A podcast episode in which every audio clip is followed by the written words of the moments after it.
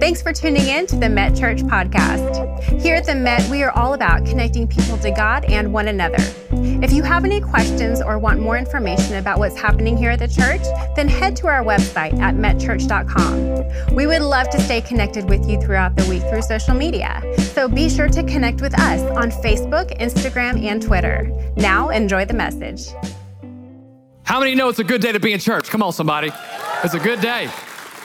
And it's a significant day as Christians all around the world, they are celebrating and commemorating the final week of Jesus' life and ministry. We call it Holy Week. Some people call it Passion Week. The word passion comes from a Latin word, which has a root in the meaning suffering. We know this is the time when Jesus came to suffer and die, but how many of you know that it didn't end there? He rose again on high.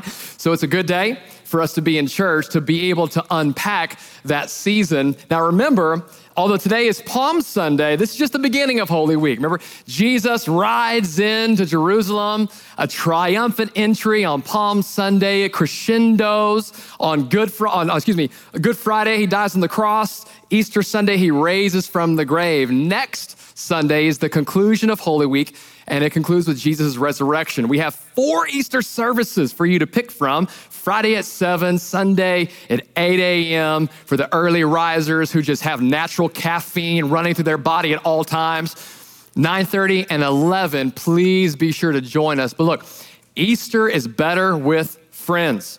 So invite somebody, bring somebody with you, your coworkers, your neighbors, all your friends on Facebook. Let it be known. Hey, how about that Amazon delivery guy? He comes to your house every day. You guys should be on a first name basis. Invite him too. Look, listen and watch and see what God will do through your invitation to bring them to Easter. Wouldn't it be amazing if there's somebody in your sphere of influence who is far from God? When you invite them to Easter Sunday, they draw near to God. Someone who was lost is found. Someone who is dead comes to life because of the resurrection power of Jesus. Studies show that 80% of people, when given a personal invitation to come to church, they actually do. Conversely, there's a 0% chance of someone coming with you if we don't ask. So come on, church, let's mobilize. Let's leverage our influence and see what God may do in and through the ministry of the Met Church. Today is Palm Sunday. Raise your hand if you've ever heard that term, Palm Sunday. Woo! Got some serious saints at the 9:30 service. Well, whether you are very familiar with Palm Sunday or vaguely familiar, or maybe you've never heard that term before, my objective is the same for each and every one of us, and that's for us to discover the power of Palm Sunday. So look, if you are ready to unpack Palm Sunday, just pick one. You got two. Take your palm out. Get somebody a high palm. Come on now. High palm it up. You ready to have some fun this morning? One of us. Thank you, sir. You were so kind.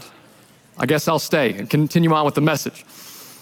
So Palm Sunday is a story that is actually in all 4 of the Gospels, Matthew, Mark, Luke, and John. But it's not only Palm Sunday, all of Passion Week is actually presented in all 4 of the Gospels, which just goes to show how significant and the amount of emphasis that the Gospel writers place not only on Palm Sunday, but all of Passion Week. Check this out. 2/3 of Matthew, 3/5 of Mark, 1/4 of Luke, and over half of John are dedicated to telling the stories that transpired during Holy Week. I mean, it's pretty serious stuff. It's really significant. And today, we're going to hone in on Palm Sunday. Now, of all the 4 gospel presentations of Palm Sunday, there are some similarities. There are a few distinct, unique differences. So today, I'm going to toggle between a couple different gospels to highlight some of those details, which is just, man, it's exciting. I hope you are ready. So let's first take a look at Luke chapter 19, beginning in verse 29. And the verses, of course, will be up on the screen for you to follow along. As he, that's Jesus, approached Bethphage and Bethany at the hill called the Mount of Olives, he, Jesus, sent 2 of his disciples, saying to them, go to the village ahead of you, and as you enter it, you will find a colt tied there. That's the offspring of a donkey. You'll find a colt tied there, which no one has ever ridden. I'm gonna come back to that. Untie it, Jesus says. Bring it here. Oh, and by the way, if anybody asks you, why are you untying that? Just say, the Lord needs it. So Jesus and his 12 disciples, like most Jewish people within a certain circumference of geography, with Jerusalem being the epicenter, they're traveling to Jerusalem for the celebration of the Passover. And on their way, Jesus selects two of the disciples, which two we don't know, it's kind of a mystery. He tells two of them to go into this very specific village, find a very specific colt for a very specific purpose. Now, when I read the Bible, I try not to read into it. I want what's in the Bible to read into me, if you know what I'm saying. I want the Bible to interpret itself. However, God has given me a personality. God has given you a personality. And I can't help but imagine, what would I do if I'm in this situation? I can't help but think about that. So I'm pretending I'm one of those two disciples, and Jesus tells me and some other mysterious disciple to go into this town and do what he just described to do. If that's me, I'm thinking, oh, here we go again. Jesus is asking me to exercise my faith and do something a little uncomfortable and show some courage and boldness. Remember that time whenever he told us to take those, a couple fish and loaves, and we're supposed to just believe that we can feed thousands of people with that? Yeah, this is the same situation. So we're supposed to just go into this town we're not familiar with. We don't know anybody there, just into this village. And we're supposed to find this very specific colt who's never been ridden before. Like, what's gonna happen? We go in there and just poof, there appears the colt, just like he said. And then we're just supposed to untie it and steal this colt. And if someone asks, what are you doing? We're just supposed to say, the Lord has need of it. And it's kind of like when you speak in an English accent, everyone obliges. They go, okay, he's legit, he's fine. Do what you need to do. As I was thinking about this story, I couldn't help but remember of the family trip that my wife, my two kids, Adeline and Ainsley, we went on last summer. We went to Pigeon Forge, Tennessee, and we decided to do little outdoor kind of things. We want to do some outdoor activities, and one of those things was to hike. We love hiking, and on one particular day, this is the highlight of our trip, we go on this 10-mile hike, 5 miles up to the zenith, the pinnacle of the mountain, 5 miles down. It's extraordinary, breathtaking. We're traversing over rivers. Traversing. I've been watching too much Bear Grylls. We're traversing over the rivers. We're traveling through caverns. We're trekking up the mountain. We get there, we're exhausted, we're worn out, but we have enough strength to do a selfie. You have to do that, right? So we take a selfie, and then as we're pivoting and about to head down the mountain, a couple of hikers from the opposite direction, just beyond the ridge, around the corner, they come to our direction, they pass us, and they stop with a big grin on their face, and they say, you won't believe it, there is a mama black bear and her cub in a tree, like just around there, around the corner. You gotta check it out. And then they take off. And I'm thinking, I gotta check this out. Jessica and the kids, not as enthusiastic. In fact, I recall Jessica saying something like, okay, hold on. I mean, like, what if it's like not just around the corner? What if it's actually a long way away? You're just gonna leave us here by ourselves. I mean, we're gonna be worried about you. We don't have our phones on us because there's no cell service. Like, that's kind of scary. And then what happens if this goes wrong? What happens if the bear decides that you're tasty because you're delicious? I'm just kidding, that's not what she said. What if, I wish you'd have said that. What if the bear decides to attack you? What are you going to do? Now, that was not unwarranted. I appreciated that hesitation and that counsel, but this was my moment. Look, y'all, when I went to the Smoky Mountains, I mean, I had heard a lot about Dolly Parton and black bears. And I was like, well, I'm probably not meeting Dolly Parton, and I don't really care too much anyways, but I want to see a black bear. This was my chance. So I left caution to the wind, and I did just as those hikers had explained. I went over the ridge, around the corner, and what do you know? There is a black bear in this tree chomping away on some blackberries. It was amazing. I brought a picture to show you. Here's what it is. There's me, of course. There's the black bear, and then there's this random lady. Now, notice this lady's closer to the black bear than I am. So I was a little nervous until I saw how close she was. And then I remembered the old saying, you don't have to outrun the bear. You just have to be faster than that lady. And I mean, I'm not as athletic as I used to be, but I felt like I had pretty good chances of outrunning this lady. Now, unfortunately, it's not really easy to tell that that's a bear. I mean, some of you are going, that looks like a trash bag, like a black trash bag that kind of blew away. and you're making the story up. No, here's the good news. The good news is that I actually, to my surprise, I asked that black bear if he'd just hop on down, take a selfie with me. He obliged. Here it is right here. There it is. It's incredible. So there's me, my bear selfie, just to prove this actually happened. To my surprise, it was exactly as the hikers described, right around the corner. I'd never been there before. There's a black bear. That sounds kind of random. Sure enough, that's what happened, just as it did with the disciples. What did Jesus say? He said, I want you to go into that specific village. You're going to find a specific cult who's never been ridden before, and you're going to untie it. And if challenged, what are you going to say? You're going to say, the Lord needs it. Now, the word Lord in the Greek here is kurios. Kurios. It means owner, possessor, sovereign one, mighty God.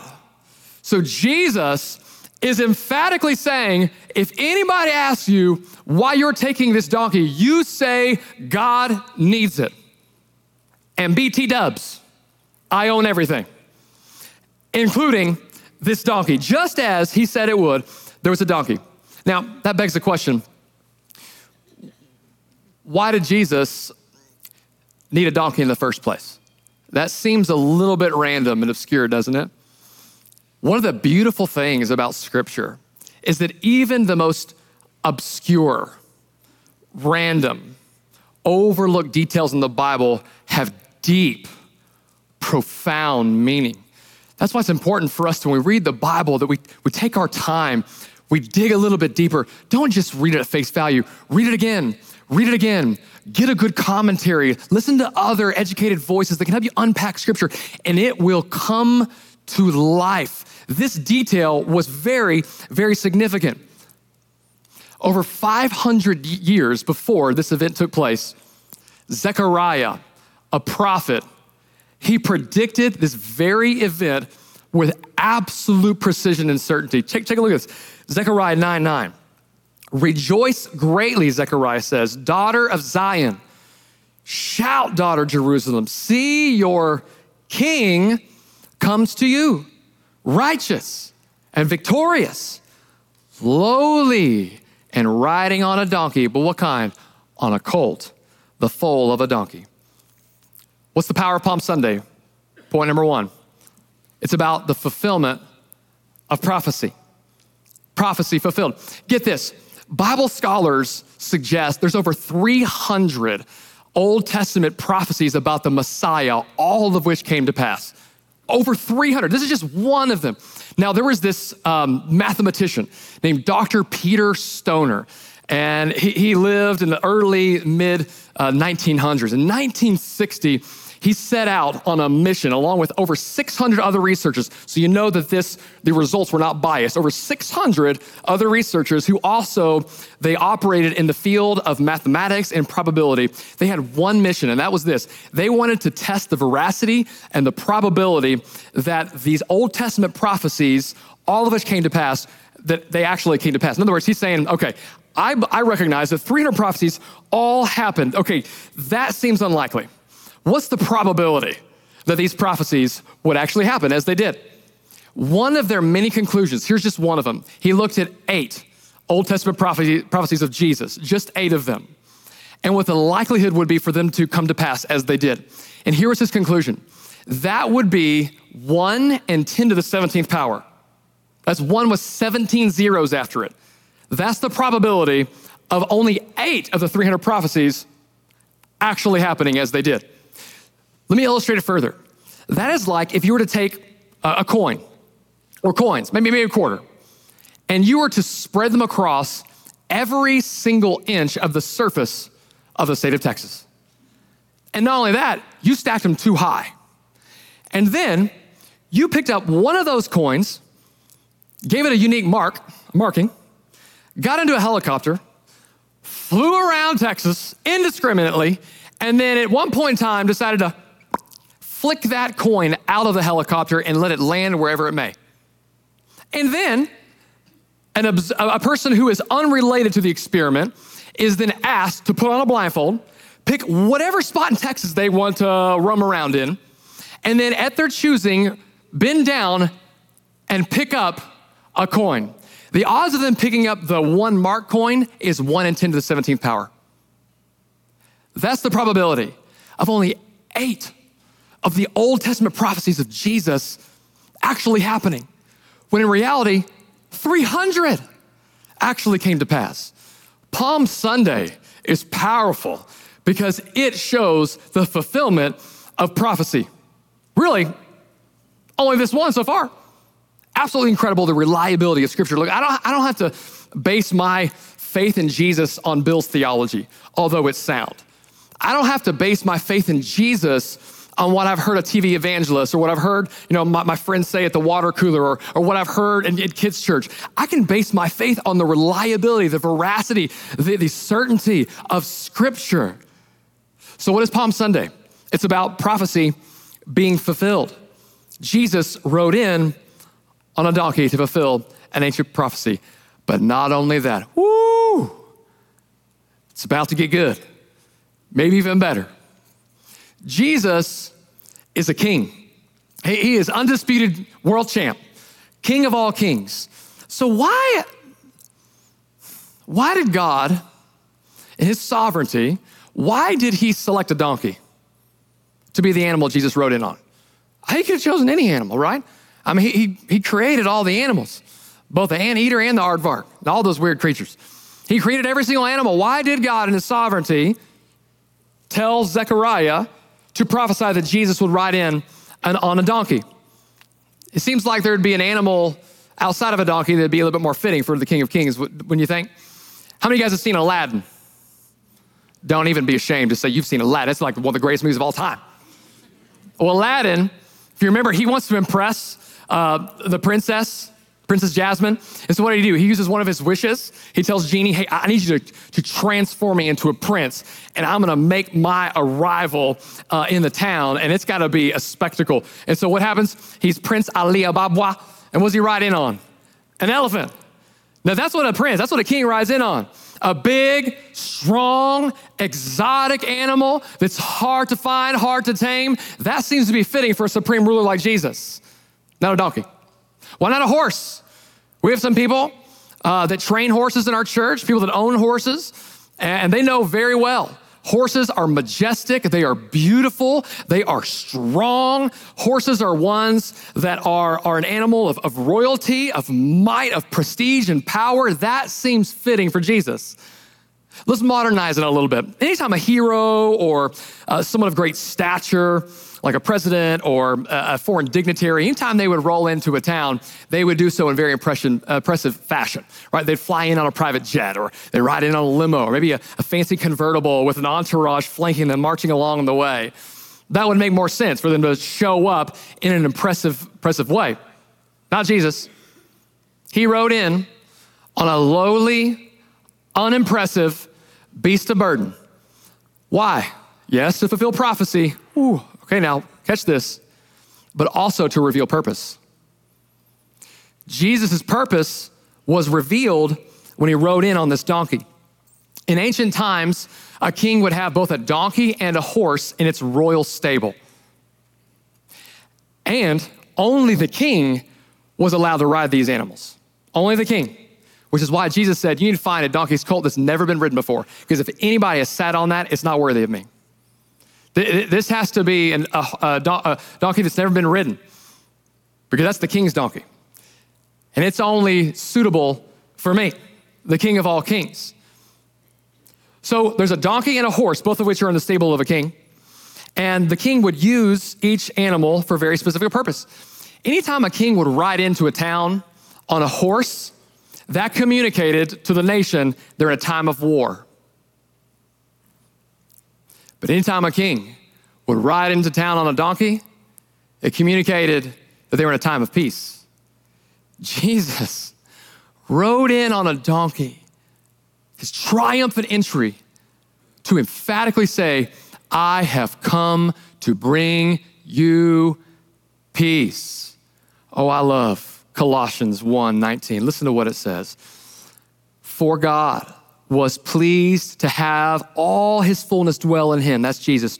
and through him to reconcile to himself all things, whether things on the earth, things in heaven, by making peace through his blood shed on the cross.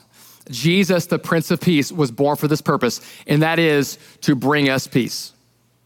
That was the reason. Jesus came to live the life God intended for us to live, a life of sinless perfection. However, we have fallen short of that standard. So Jesus lived up to that standard, and then Jesus was lifted up on a cross to make the payment for our sins, canceling out our debt, so that though we were enemies with God, we could become friends of God. He defeated sin and death by raising from the grave, so we too could both defeat sin on this side of eternity and defeat death on that side of eternity. That's why Jesus rode on a donkey, because he's bringing us peace. Is it possible that Jesus may be the missing piece to your peace? You need peace in your mind. You need peace in your marriage. Peace in your relationships, maybe with a prodigal son or daughter. You need peace in your pocketbook, peace on your pillow. I'm here to tell you, only Jesus can be that peace for you. He's the Prince of Peace. He rode in on a donkey. But remember, I said, every king has both a donkey and a horse. The first time Jesus came, his first advent, first time he came and was announced as a king, he rode in on a donkey saying, I'm here to bring you peace. Jesus is coming back a second time. And the second time Jesus comes back, he's not riding a lowly donkey. He's riding a high horse. Air Horse One. He's coming back on the clouds. Revelation 19 says he's not coming for peace. He's coming for war. He's coming to vanquish his enemies. And he is going to establish his throne, which is on top of both justice and righteousness. And then there will be peace for 1,000 years, called the millennial reign. It's amazing how glorious that day will be. But back to Palm Sunday. Let's pick up in Matthew chapter 21. Verse 6, the disciples went ahead and did just as Jesus had instructed them. They brought the donkey and the colt and placed their coats on them for Jesus to sit on. A very large crowd spread their cloaks on the road. Why'd they do that? Anytime you would take off your garments, you would lay them on the ground. That was a way to show the person who would tread on them that you're submitting. I'm submitting to you. I honor you. Now, if you are a parent in the house today, I'm going to imagine you can identify with at least a part of this. How many of you have lots of cloaks laying around all over the floor? By cloaks, I mean pants and undies. You know what I'm talking about? They used to bother me, guys. Used to bother me a lot when they'd be clothes laying all over the floor. Like, are these messy kids? I mean, they are just trying to get on my nerves and upset me. And then I read this passage. I'm like, no. They're trying to honor me. They're trying to submit to me. So when I see those clothes, I'm here. Stomp all over those clothes. They're bringing us honor, parents. No one's believing that. They leave their cloaks on the road, while others, here we go, cut branches from the trees. Now, the Gospel of John gives us a little bit of detail here. He says these weren't just any branches. These are palm branches. Cuts palm branches from the trees, and they spread them on the road, and they're waving them as well. And the crowds that went ahead of him and those that followed, here's what they do. They shout, Hosanna! Hosanna to the Son of David. Blessed is he who comes in the name of the Lord. Hosanna in the highest. What a joyous day that was. People lining the streets, and they're throwing their clothes on the ground to make a red carpet of sorts for Jesus to tread on. And they're waving palm branches, and they're lifting their hands in the air, and they're shouting, Hosanna, Hosanna. And the word Hosanna means save now. This is a refrain from Psalm 118. They're saying, save now, rescue us now. Save us now, Jesus. Not tomorrow, right now. Today is the day of salvation. Right now, I need you. Save us, Lord. And I don't care who knows it. Hosanna. They were desperate for a savior. And they didn't care who was watching. Hosanna. Blessed be the one who comes in the name of the Lord. That all happened on Palm Sunday. It was like Jesus's public coronation. It was a major pivot point in Jesus' ministry. If you remember, up until this point in time, Jesus' ministry was kind of covert. He did things a little bit quietly, a little bit covertly, secretly. If you remember, anytime he would perform a miracle or do something that draw a lot of attention, oftentimes the people that were there, especially someone who received healing or some sort of miracle, he would tell them, shh, keep that down. Don't go tell anybody about this. Don't go blabbing. Keep it down. Keep it quiet. Why? My time has not yet come. The time for the Son of Man to be handed over to evil human beings and be lifted up on a cross, that has not come yet. You see, Jesus is never too early. He's never too late.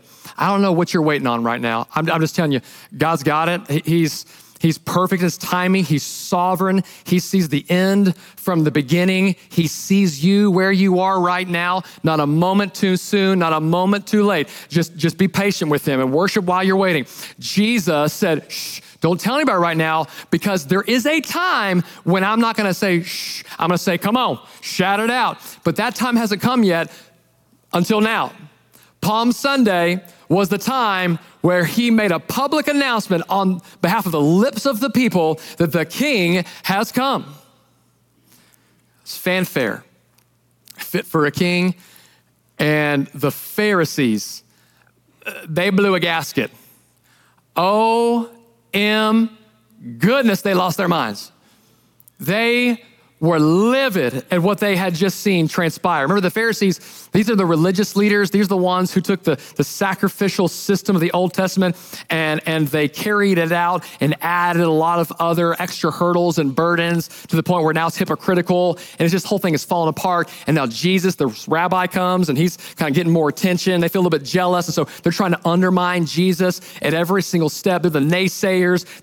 They're the religious people. Look, God is so kind to sinners, to win them to him. But he is very, very intentional about calling out religious people who are more concerned about behavior than they are about heart transformation.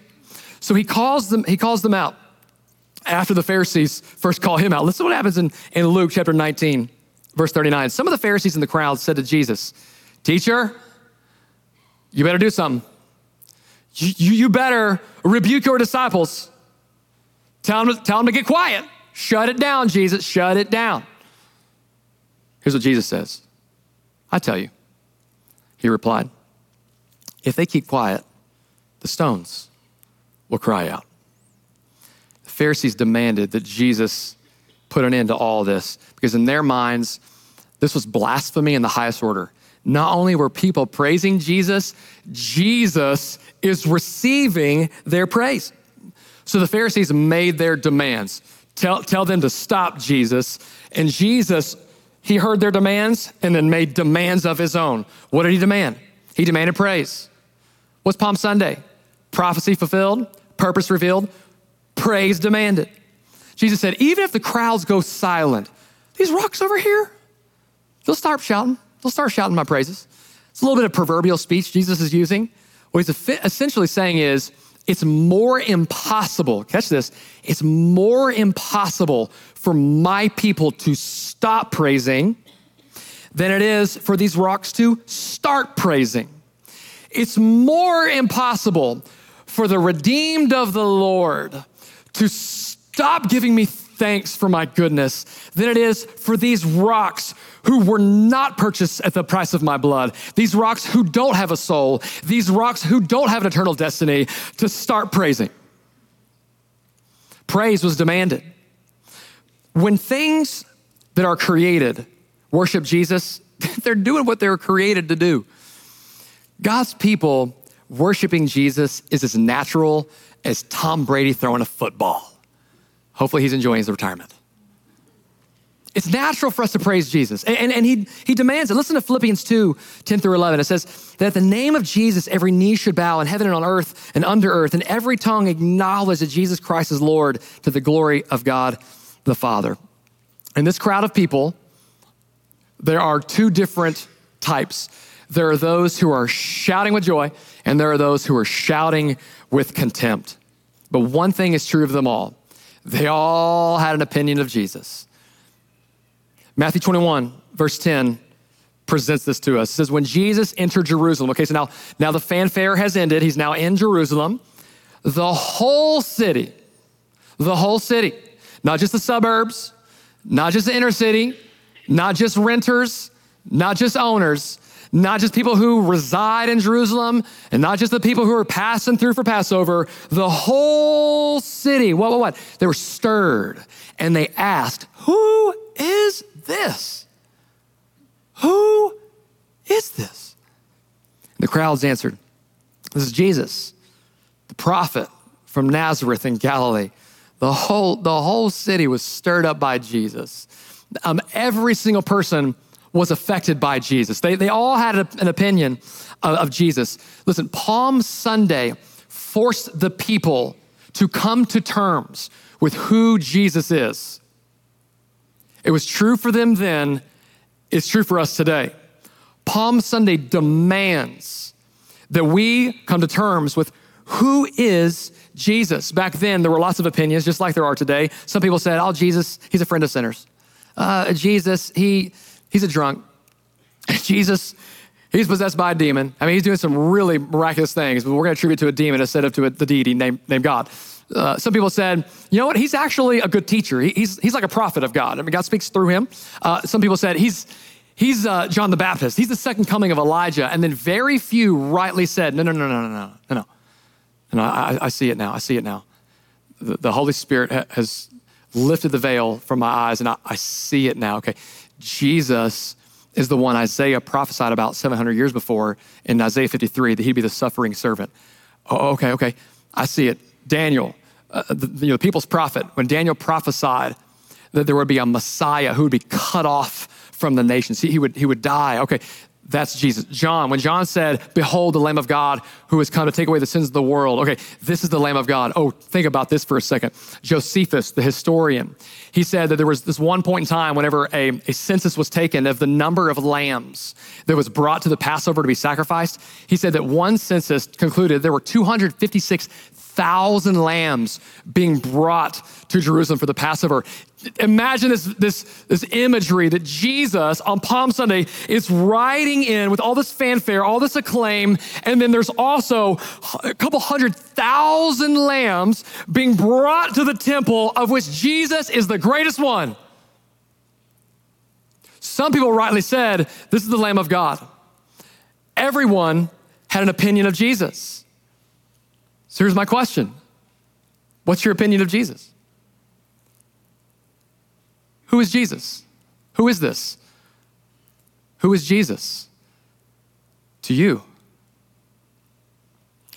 Nothing is more consequential in life than how we respond, not by giving lip service, but from the core conviction of our heart, who is Jesus to you? Don't miss it. Please don't miss it.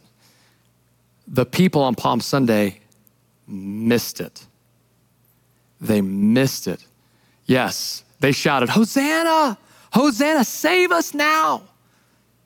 But their idea of what Jesus came to save them from was the opposite of what Jesus came to save them from. The people, they wanted Jesus to conquer Rome, but Jesus came to conquer sin.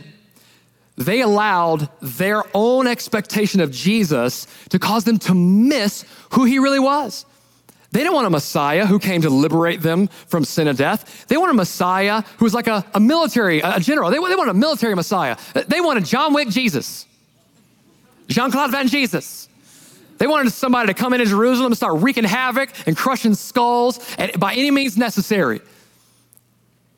They had twisted motives and selfish ambition that caused them to miss completely that Jesus is the Savior of the world, the Savior of what's wrong with our hearts. The very same people, this is tragic, the very same people who showed up early in the week to shout Hosanna showed up late in the week to shout crucify him. The very same people who gave him palms on Sunday gave him thorns on Friday. Why? Because once they realized that Jesus isn't, as Depeche Mode once sang, a personal Jesus, that he's whoever you want him to be. Once they realize that Jesus has not come to follow us, but he's come so we may follow him, now I'm out. The same is true today. There are people who say, well, I'm a Christian. I just don't believe what the Bible says. I love Jesus. So long as he endorses my desires, my dreams, my decision, my identity, but I will recoil. I will reject a Jesus who expects me to repent, to commit, and to obey. Don't miss it. Who's the real Jesus? Who is Jesus to you? Is he a quick fix Jesus? Quick fix? And whenever I get in trouble, like I don't really come to Jesus, but man, when I made a mess, Lord, clean it up. Do it quickly. Is he an accessory Jesus? Like I only represent him when it fits my certain situation or when I'm around certain people. I'm just kind of an accessory Jesus. Is he supplemental Jesus? Like I'm gonna live a steady diet of worldliness, but occasionally pop a Jesus pill.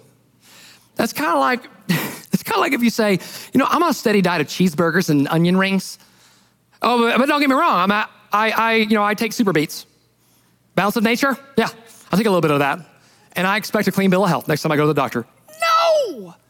Jesus is not supplemental to life. Jesus is the source of life. He's not just my savior on Sunday. He's Messiah on Monday. He's teacher on Tuesday. He's living water on Wednesday. He's on his throne on Thursday. He's faithful friend on Friday, and he's sanctifier on Saturday. Come on, somebody. Who is Jesus? Is he only Lord when he's doing what I expect him to do? Or is he Lord even whenever he doesn't?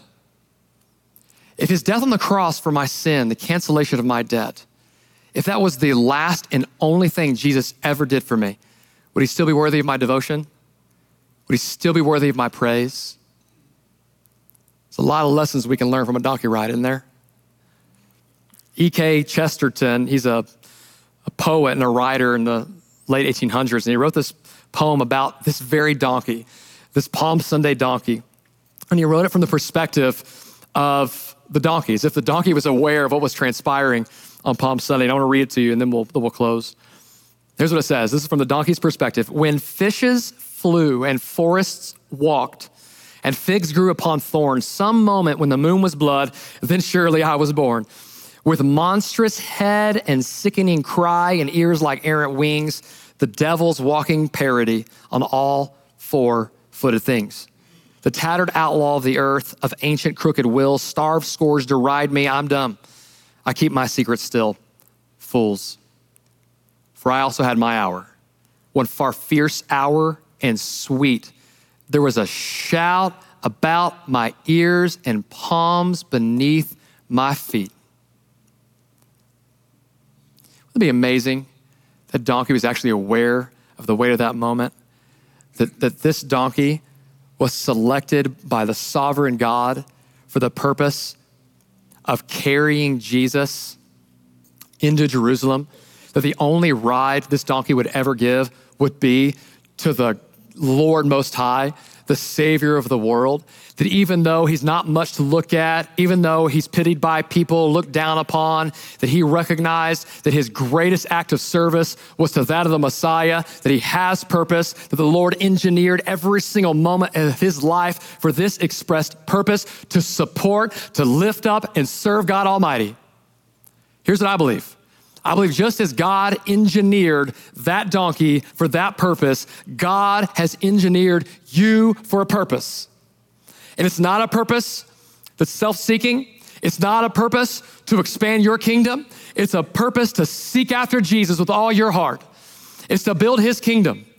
God knows you're coming. He knows you're going. He knows you're waking up. You're lying down. He knows the thoughts before you think them, the words before you say them. He knows everything about you, and he loves you. We're mistaken. It wasn't the thorns that held Jesus on a cross. It was his love for you. And that Jesus on Palm Sunday, who rode in as king, He died as king. He rose again as king. And he wants to crown you with glory and offer you an opportunity to share in that glory, to have a relationship with him that will bring vitality and life right now for you and eternal life later. What an amazing gift called grace that all of us can receive and walk in confidently today. Jesus went into Jerusalem and he wept. It's one of two times in the Bible we know Jesus wept. You know why he wept? He wept because he knew the people in Jerusalem would reject him. Please don't reject him.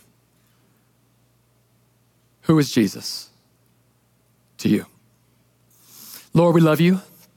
We're so thankful that we know who we are to you, that we are purchased at the price of the blood of your Son, that we are chosen, that we are given newness of life, that we are a royal priesthood, that we are ambassadors, that we are friends of yours, not by our own merit, not by anything we've done, by no means, but by everything that you did on the cross. You died and rose again to purchase our freedom, our salvation. When is that day? Today's the day. If there's anybody in this room right now that can't confidently say to the question, who is Jesus? He is Lord and Savior of my life. I pray today they make that decision. They respond to your Holy Spirit, say, Jesus, I invite you in. I know I've sinned. I believe you died for me and rose again. Come into my heart, I follow you. I don't know everything about everything, but I know this one thing, and that's Jesus, your Lord. From now on, I'll follow you. And if there's anyone in this room that maybe has just forgotten, they've lost that first love they had, that will be reinvigorated. They'll be renewed. Their faith will be strengthened. They'll say, okay, today, it's not when I'm saved. Today is when I'm recommitting. Today is whenever I'm gonna get back into fellowship with you, Lord, because that's where life is found. And Father, I pray over all of our Easter services that people will come to know you and that you use us as a church to expand your kingdom in Jesus' name, amen. Thank you so much for tuning in today. If you have any questions or prayer requests, please contact us by visiting metchurch.com so that we can follow up with you this week. We look forward to seeing you next week.